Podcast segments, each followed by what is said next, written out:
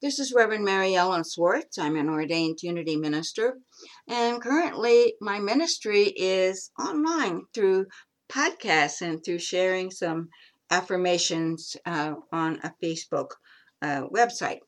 So um, I've been doing a series on the parables. I love the parables of Jesus. Um, to me, they just say so much in such a short uh, period of time. Few words are used to share very deep messages. Just a reminder that a parable is a story that is designed to illustrate or truth, teach a truth or a, a principle. And it's, it's really multifaceted. It might have one theme, but uh, different levels of meaning. So I usually think about Jesus' parables as being provocative because uh, to be provocative is to challenge our thinking. And so um, it's to provoke us to think more deeply. And I don't know, this is just what I think that anyone with a pulse is going to find something in every parable that applies to them. And many of Jesus' parables begin with, the kingdom is like. And then he follows with stories about different things. Uh, last time, and this series, we talked about um, the the wise and the foolish who and they're having the light for the for to attend the wedding feast. And today, uh, just following that, uh, this is in the 25th chapter of Matthew. In case I didn't say that, um, we find the story of the talents.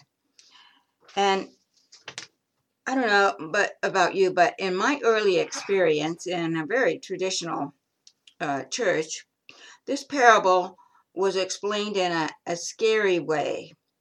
It says that a man was leaving on a journey and he was leaving his talents or his resources uh, with the servants. And from the angle of that very traditional church, uh, it had to do with our resources and abilities. And the bottom line of, the, of how that was interpreted that I remember was that we were to use our talents to spread the message of Jesus. And that um, when Jesus uh, returned again, we were going to have to give an accounting of that. And so, of course, no one wanted to be the one that was called lazy and worthless and and would have everything taken from them and and cast into outer darkness where there would be weeping and gnashing of teeth. We didn't want that, and that was scary stuff. I have to say that I have always been one who questioned everything, much to the chagrin of some adults when I was a child. But that story didn't really add up to me. I, I, I always understood God to be love, unconditional love. And I considered Jesus to be my master teacher, my way shower, taught me understand that love. And so, of course, the the way that story was interpreted um, in my early life didn't make sense to me. Anyway, fast forward a few years, and I found unity and I found the metaphysical approach, and thankfully for me, because it answered so many questions. Now, I love the metaphysical way of looking at the teachings of Jesus because not only does it make sense, but I found that it applies to me, um, whatever I'm dealing with at any moment, at any step on my journey. So I'd like to look at this story with you today and just offer uh, some thoughts and see whether or not that might be something that is helpful.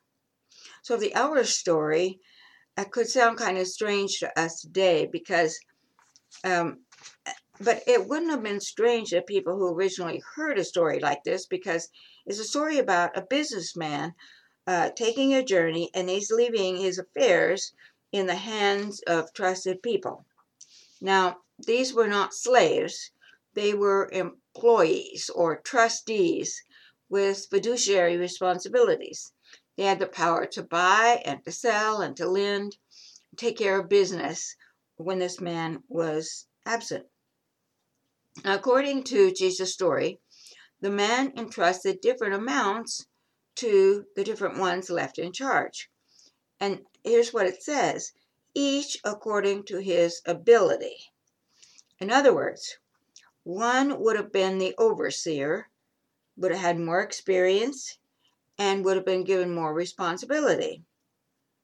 But the others would have had less experience, and so they would have re- been responsible for less, each according to their particular ability. And in earlier times, risk taking was discouraged. Investing and trading were not favored. So preserving what one already had was thought to be the most prudent thing. And according to rabbinical law of that time, burying was the best security against theft. So if a person had been entrusted with someone's money, they probably would bury it right away and then they would be free from any liability should anything happen to it. And uh, this sort of explains why the one talent guy considered burying uh, the the talents uh, an appropriate choice. So he wasn't being stupid. He was just trying to be conservative. So surely Jesus had more in mind when he gave this parable. Some of the original hearers may have thought that Jesus was referring to the religious leaders of their day who wanted to keep the status quo. And that might have been something within his, his uh, thought. But if we consider what this would mean to us, we would realize it means uh, keeping the status quo means no growth or no expansion.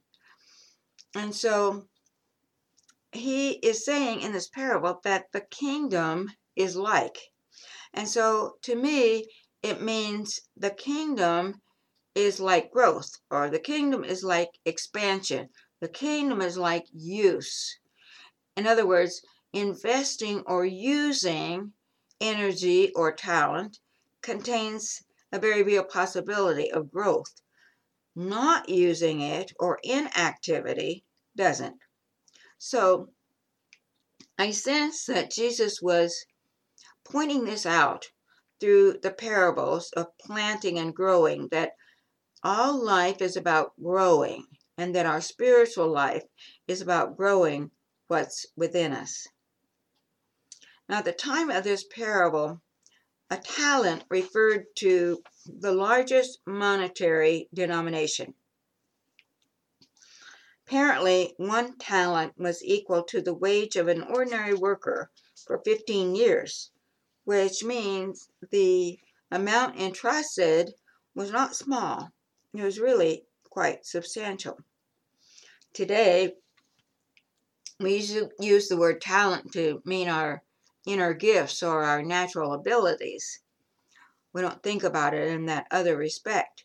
And it's true, metaphysically, the talents we receive um, are in the form of energy. So the parable does teach us about using and managing energy in a wise way. But consider this the man in the story went on a journey and he had talents that he left in charge with those who were responsible. Think about this. Think about the man, the journey, and the talents, and those left in charge, all being about us, parts of our consciousness, our thoughts, our beliefs. And what we notice is that the men or the people all demonstrated according to their belief. And this is a truism. Um, we all demonstrate according to the level of our belief. In fact, we are limited only by our belief, and that would be true then, and it's true now. Unity teaches that we form the infinite invisible in our lives through the creative activity of our consciousness. Said another way, our words, our thoughts, our beliefs, our attitudes all shape energy. And we are always working with the law of mind action. Law of mind action is about what we do with the energy that we have and how we use it. And the outcome will be the difference between experiencing the kingdom, experiencing the good, or not experiencing the good. Knowing our oneness with our source or not knowing it makes all the difference in our lives. Jesus said, To him who has, it shall be given, and it shall increase to him. But to he who has not, even that which he has shall be taken away. Doesn't this sound like a harsh teaching? But it isn't if you think about it this way. It's really explaining how the law of mind action works. Remember, I said earlier, mind action is about what we do with the energy we receive, what we do with our thoughts and our words, our beliefs, our attitudes. That's what shapes it. So, in a sense, this parable is explaining how that all works. Working with spiritual law isn't about being a good person or a bad person. It's about whether we are allowing the flow of energy or whether we are blocking the flow of energy. It's sort of like the one who fearfully held on to what he had been given. When we hold on with fear, we block our flow and we end up getting more to fear. Some teachings then with regard to Jesus' comment about um, being accountable and you know outer darkness and the gnashing of teeth. Some teachings use this term of outer darkness as as being a, a place, um, but that's not really how unity sees this. If you want to use the term outer darkness, well, of course, that's up to you. But I would suggest thinking about it not as a place, but as a state of consciousness. So, uh, a state of consciousness that could be likened to when we are um, Uh, feeling disconnected from the flow, feeling disconnected from the light.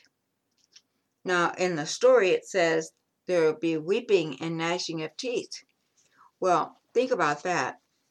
Weeping, doesn't that sort of represent sad thoughts and feelings? And gnashing of teeth, doesn't that seem to represent angry feelings or thoughts?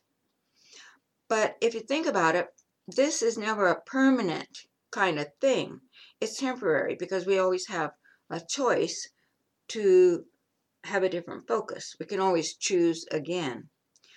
So I submit that this parable is about how life works, and it also is a great prosperity lesson. Use is the law of increase. In the book Prosperity by Charles Fillmore, the co founder of Unity, uh, there, there's a reference to how use is the law of increase. And this is how Mr. Fillmore said it.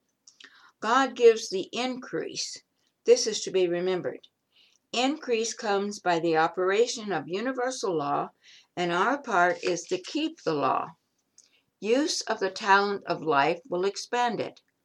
You do this by talking about life, praising it, and giving thanks. Act as though you were glad to be alive, and you will gain a new realization of and an increase of life itself.